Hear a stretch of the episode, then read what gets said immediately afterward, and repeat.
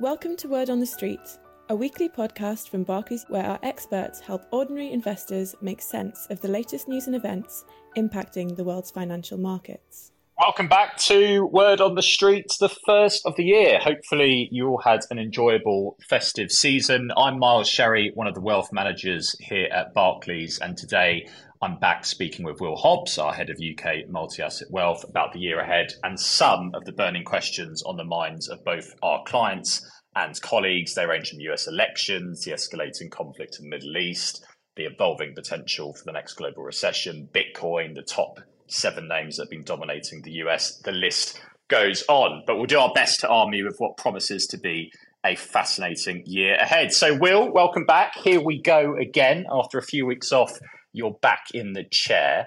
Why don't we start off with the most difficult subject and one that comes up a lot in the questions that we've received? Broadly speaking, if you badge it into one, we're talking about geopolitics. Now, Quite an interesting question to start with. One client has actually suggested that World War III has already begun, and the rest of us just haven't caught on yet. That's a nice, easy one for you to begin with. God.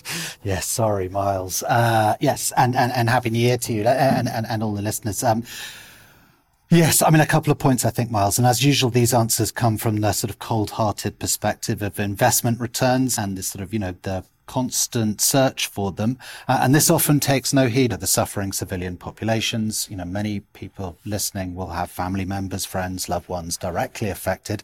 Uh, and I guess I'm asking for their, your forbearance for this piece. You know, we in no way want to underestimate the pain and suffering going on right now.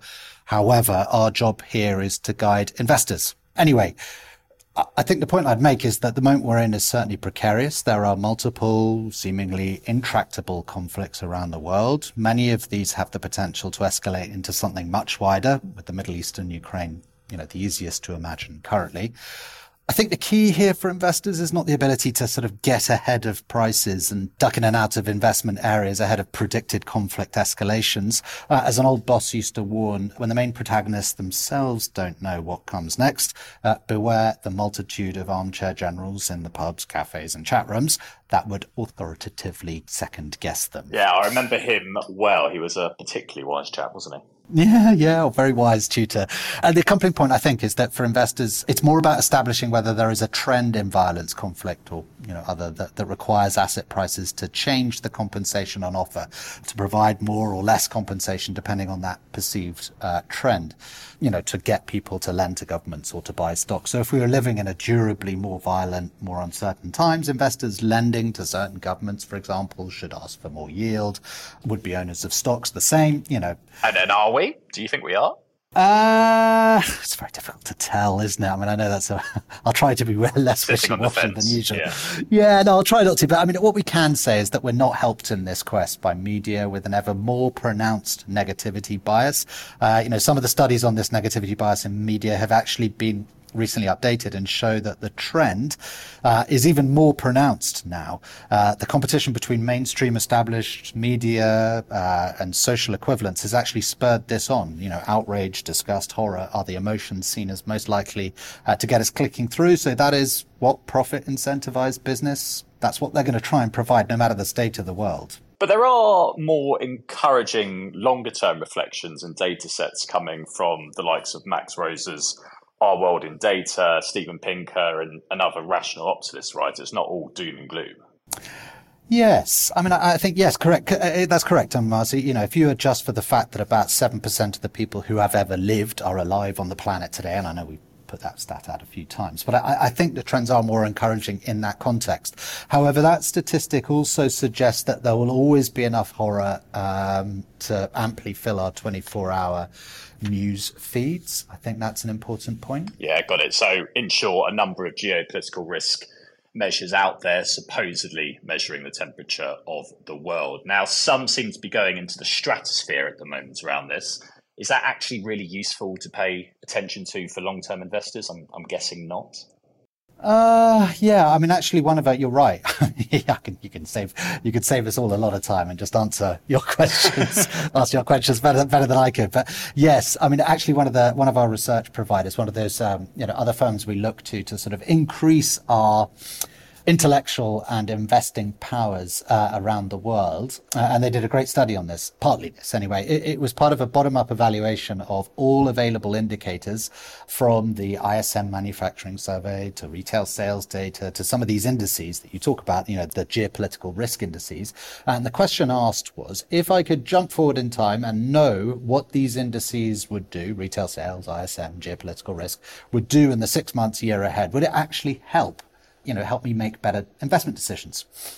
Which is a fair enough question. You know, it shows what we should be paying attention to or not to a degree. And interestingly enough, the geopolitical risk indices came right at the bottom, i.e., they were of no use whatsoever uh, beyond the whole, you know, five minutes to midnight doomsday clock vibe, which seems to yeah.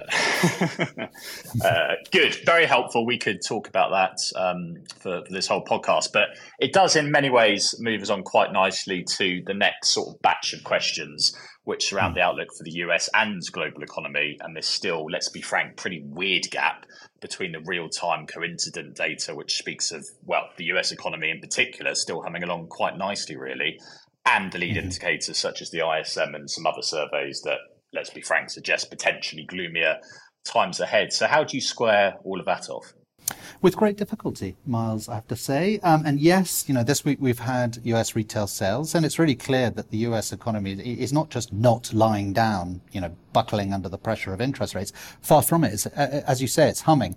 And the new normal would appear, you know, judging by incoming sort of coincident data, would appear to be at around 6% nominal GDP growth, which is a very healthy clip indeed, really. The all important US consumer is enjoying real wage growth, and most who are looking for a job have a job. Um, and the confidence to splash these wages around still seems to be there. Meanwhile, factory construction is surging. You know, investment in intellectual property and research and development also seem to be on a sustained uptrend and the reality is that it's a lot easier. I mean, even it's quite difficult to tell what's happening now. It's a lot easier to tell what's happening now in the economy than what is going to happen. No surprises obviously. there. And, yeah, yeah, it's obvious point, isn't it? But it sometimes gets lost, uh, you know, because sometimes when we talk about the metrics like the ISM or the shape of the yield curve with a bit of predictive power, the predictive power is still incredibly weak. Of course it is. The future hasn't happened yet. And the further out you go, the less comfortable you should be. So it's a familiar warning to sort of de-emphasize the lead indicators because although they can be of some use, it's not a surefire soothsayer. And, and look, it, it all makes sense, but I suppose you could worry that interest rates staying up at current levels, even if they didn't cause that expected potential blow up last year, they must be putting you know a huge amount of pressure really on certain borrowers out there, particularly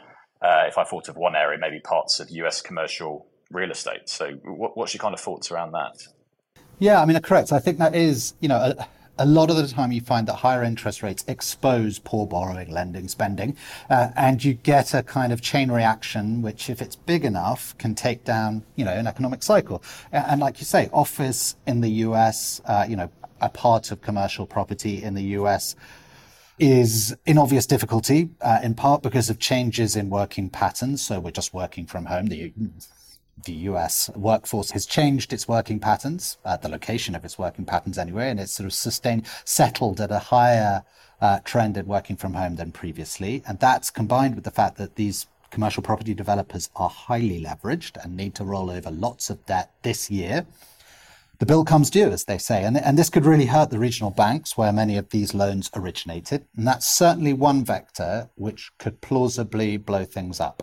However, uh, one of the measures that the Federal Reserve looks at as a lead indicator of sorts is the share of risky debt as a proportion of total debt in the economy. And as with other similar metrics, that's not really flashing sort of warning signs. So the growth of this last economic cycle was not financed particularly alarmingly by debt, even if I'm sure that those low interest rates financed some projects that didn't merit it. So, uh, yeah.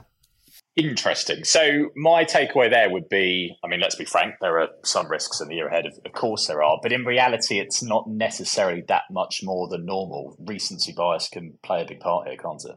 Yeah, I think that's right, Miles. I mean, I think that's just. Uh, keep an open mind here, but remember, and get back to that point, you know, we were harping on about this a lot, that remember that growth is the norm, not the exception. The economy's natural state seems to be to add jobs and, uh, uh, uh, and grow, and every now and again blow-ups come unpredictably. And that point is important because avoiding recessions as an investor is simply impossible. in spite of what the know-it-alls and snake oilers will tell us, it's just part of the price of the ticket to access all of that future innovation we're already talk- always talking about. There are some indicators suggesting a slowdown ahead, like you said, and, and some of those have got a decent track record in the past, but far from infallible. Uh, they are a, a lot less worth than advertised. So don't spend too long thinking about where everything's going to blow up. Remember, proportionally, you've got to think about reasons why it wouldn't grow as such. So your starting point should be innocent until proven guilty. guilty. Yeah. Yeah. Sorry, yeah. I, uh, no, too many times. It's, it's, very true. let's let's move on to elections next, and this is one that's going to no doubt dominate the headlines over the course of this year. Some are calling it the year of the election. So you've got the US, we've got the UK, we've got North Korea, Taiwan, Russia, South Africa, the European Parliament.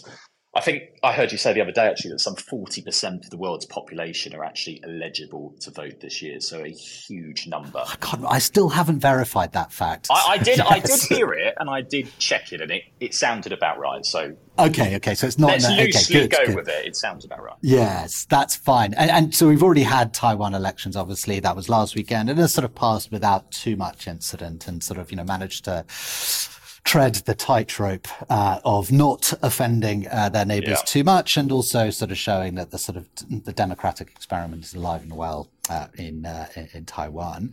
And I can't imagine that elections in Russia or North Korea will be nail biters, to be honest. But yes, like you say, there is a lot of voting scheduled for this year across a range of systems with a lot of potential implications for markets and investment opportunities.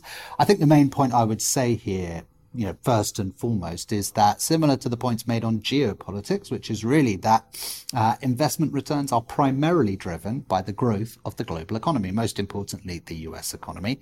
And in spite of much commentary to the contrary, that growth is often very resilient, almost sometimes insensitive to the setting of policy. That's monetary and fiscal, actually. Uh, and meanwhile, it's incredibly difficult and dangerous to translate, you know, stump box rhetoric shouting, uh, particularly in something like the US primaries, where you have candidates speaking to their people uh, rather than the broader uh, populace commentary to the contrary. That was a good old tongue twister. But, but yeah, look, uh, on the subject of US elections, that that's going to be the main factor most would suggest this year. You've always said the US economy, at least for now, remains the drumbeat for the global economy. So, what what do you see playing out there? Yeah, I mean, it's a pretty interesting setup, isn't it? I mean, they, these would be even population life expectancy adjusted, the oldest candidates to ever um, have battled it out for the chair, but I think by some distance.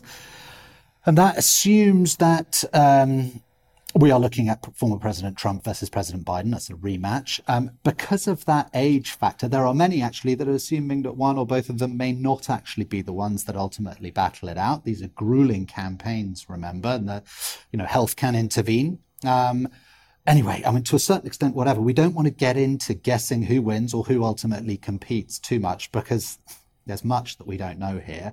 The point here is that the US Constitution was designed back in the second half of the 18th century, and the forefathers were very, very worried about despots and autocrats.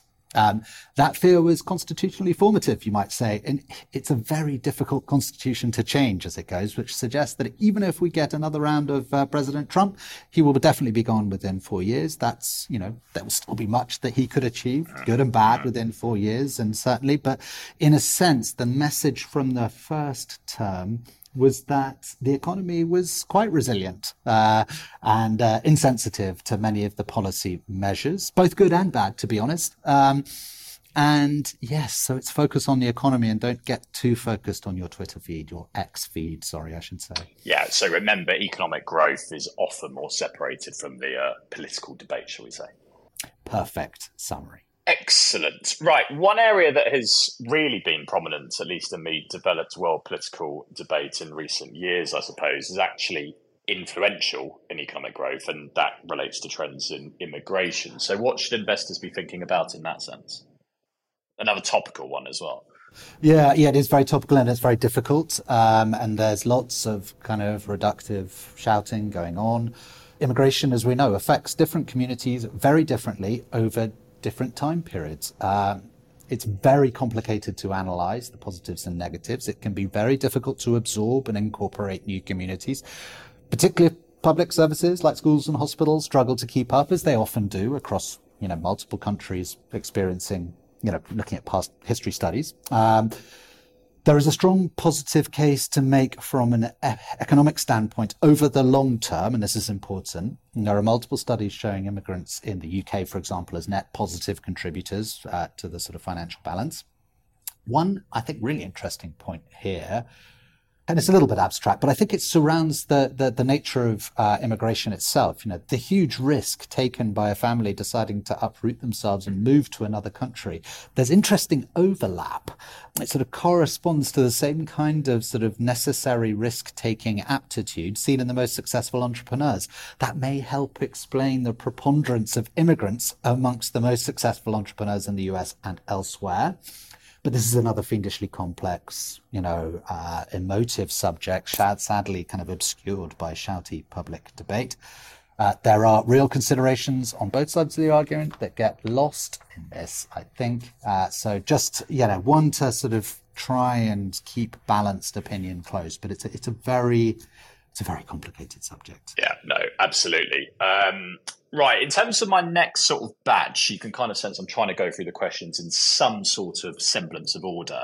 And thinking about those elections we've just discussed, another factor that could influence them, perhaps significantly, is inflation. Now, in the US and the UK, there are perceived to be a fair amount of backwards looking actors. We should say we're not using that as an offensive term. It's more of a statement, right, of how people derive their feelings about the economy. In the US, Biden's ratings on the economy, I'm going to be frank here, they still look pretty terrible in spite of the fact that the US economy seems to be booming. Now, one explanation for this doom surrounds lingering effects of inflation, even as it moves into the rearview mirror, or let's be frank, as, as most people are hoping. But fresh off the press, does this week's data suggest that maybe you know we still got a bit of a wake up call to adhere to in that respect? Yes, um, interesting. I mean, like you say, inflation prints have bumped up a little in the last last month. Uh, this week in the UK, there was a little bit of a surprise. I mean, uh, be wary of the decimal place here. Remember how inaccurate inflation data are, uh, and therefore the decimal place is irrelevant. I mean, really, really, and disingenuous as well. It can all get dramatized a bit, can't it? Yes, and I think you know that, but it has got. You're right. Yes, I mean there is part of that sort of daily psychodrama in markets, and you know you need data, and therefore whatever data comes in gets commented on, and inflation is front and center, and we want to be able to say what's happening, but we just can't. And, but it has got investors wondering whether we'll actually see the interest rate cuts this year from various central banks, or at least will we get as many as only recently expected, and when could they start? And the situation in the Red Sea that we're seeing on the news every day, that that surely can't help because we've got thousands of container ships diverted around the Horn of Africa. And let's be frank, it's a lot of extra miles, and that means a lot of extra cost.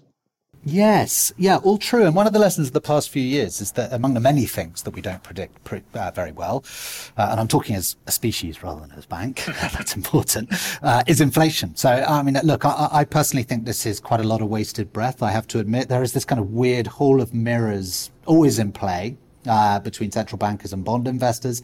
Uh, one always trying to second guess the other. It fills the airwaves, just as you said, and throws off an awful lot of headlines, but I'm not sure it leaves us much richer for paying attention. Um, yes, we have a tactical team of tactical investors who have to pay attention.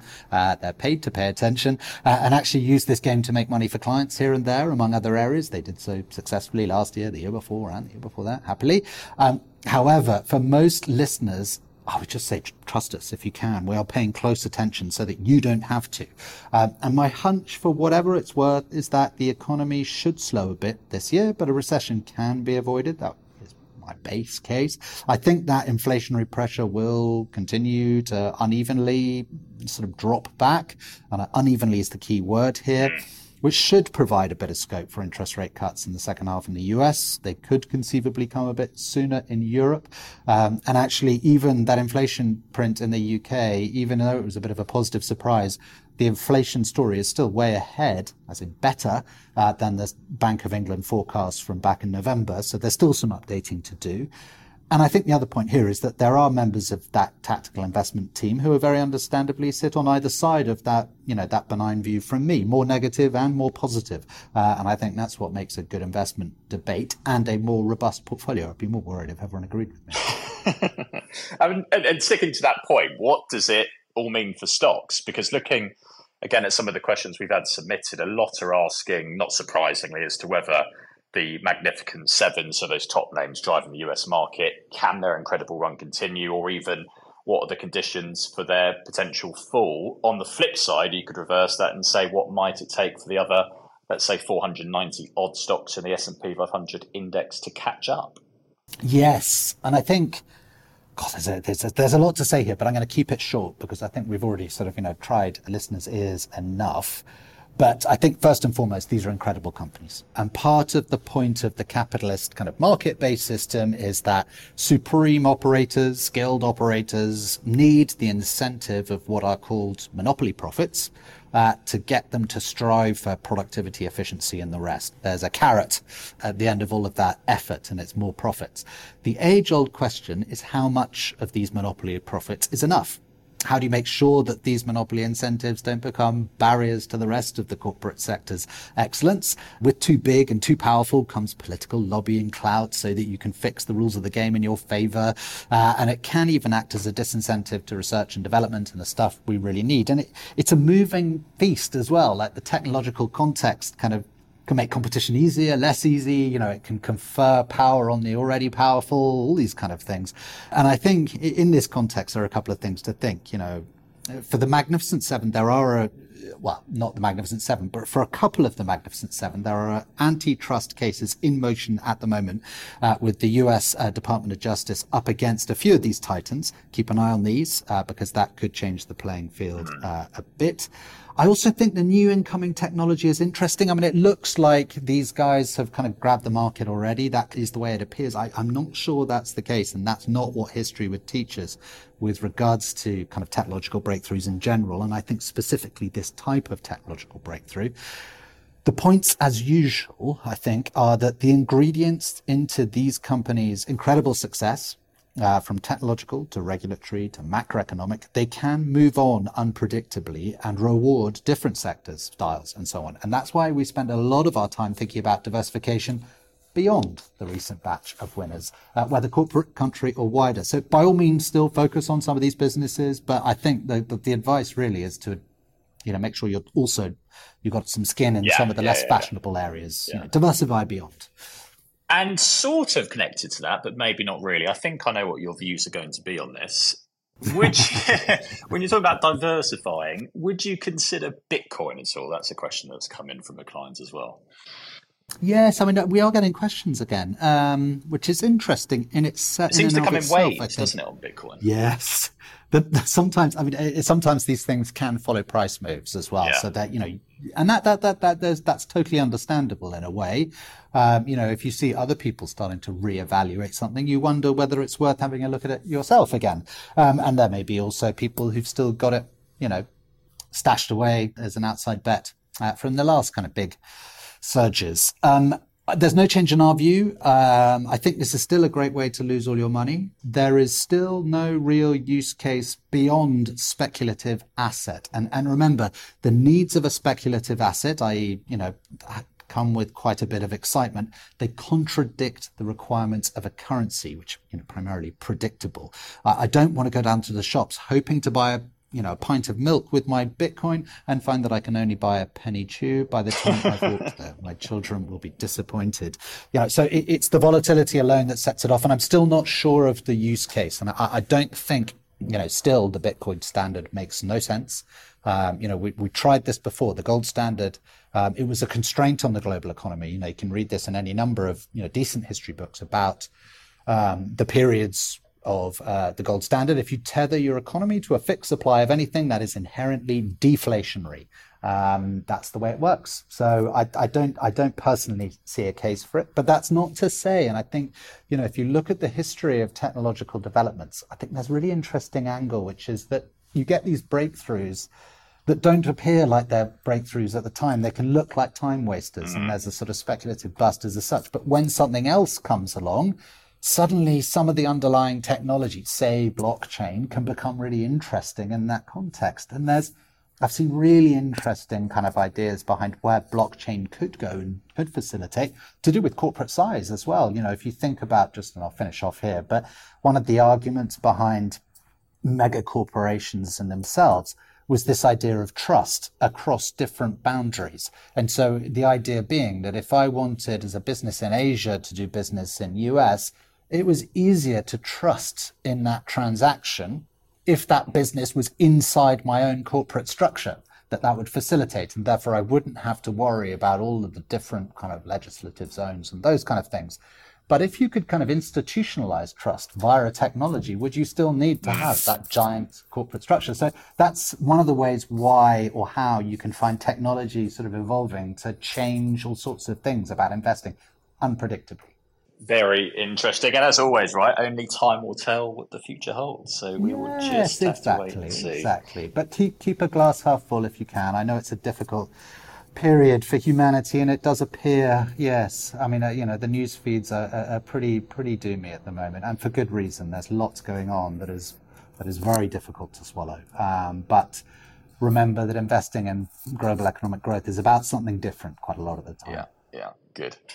Fantastic. Well, look, it's great to be back, Will. We'll be back, won't we, now to our usual weekly schedule. So hopefully that was a good, useful starting point, and we will speak again next week. All investments can fall as well as rise in value, and their past performance is not a reliable indicator of future performance.